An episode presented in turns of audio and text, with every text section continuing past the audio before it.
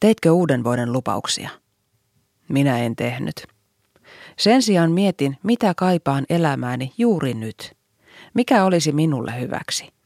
Onko tullut oikea hetki jonkin asian toteuttamiselle? Onko jokin ongelma tai ristiriita, jonka haluaisin ratkeavan? Teen näin aina vuoden vaihtuessa. Tälläkin kertaa vastaukset kysymyksiin löytyivät helposti, kun käänsin ajatukseni pois muun maailman miellyttämisestä ja kuuntelin sydäntäni. Vastausten perusteella syntyivät minun toiveeni ja suunnitelmani alkaneelle vuodelle. Kutsutaan niitä vaikka uuden vuoden päätöksiksi, sillä en luvannut mitään kenellekään. Sen sijaan päätin antaa valitsemilleni asioille mahdollisuuden toteutua. Jo monena vuonna tämä menetelmä on toiminut. Vuosi sitten pohdin vastaavalla tavalla asioita, mutta hieman rohkeammin. Tein itselleni kirjallisen listan asioista, joiden toivon toteutuvan tai jotka haluan kokea loppuelämäni aikana. Se on korkealentoinen lista, täynnä toinen toistaan suuruuden hullumpia toiveita. Mutta koska ne ovat minun toiveitani, ei niiden tarvitsekaan olla kenenkään mittapuulla realistisia tai järkeviä. Piilotin listan ja muistin itsekin sen olemassaolon vasta joulukuussa, kun aloin tuttuun tapaan pohtia alkavan vuoden toiveitani. Etsin sen ja luin. Loppuelämäni listalla on kymmenkunta asiaa.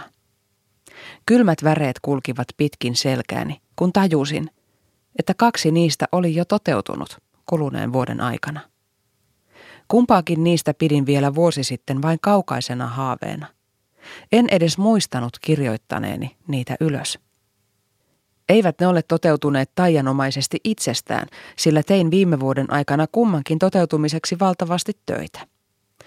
Mutta en minä asioita ratkoessani ja toteuttaessani muistanut, että ne olivat jollain listalla. Listan avulla ne vaan olivat liimautuneet alitajuntaani niin vahvasti, että uskoin niiden toteutumisen olevan mahdollista, enkä enää pelännyt ryhtyä toimeen. Samaan ilmiöön perustuvat myös nämä vuosittaiset toiveeni ja suunnitelmani. Ne eivät ole kuureja tai projekteja tai päätöksiä ryhtyä yhtäkkiä paremmaksi ihmiseksi. Ne eivät ole päätöksiä uudesta elämästä. Päinvastoin, ne ovat haaveita asioista, joita tahdon juuri tähän elämään. Ne ovat elämäni suuntaviivoja.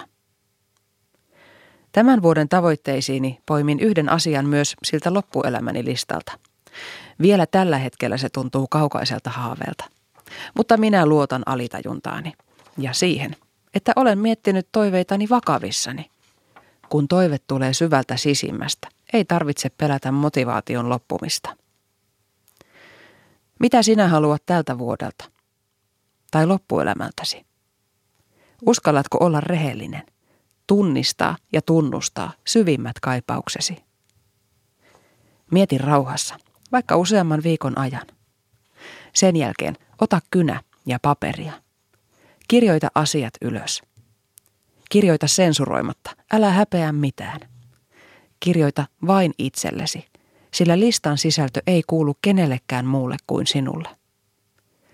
Kirjoittaessasi näet, miten sydämesi salaisimmat toiveet saavat ensimmäisen kerran konkreettisen muodon kirjaimina paperilla.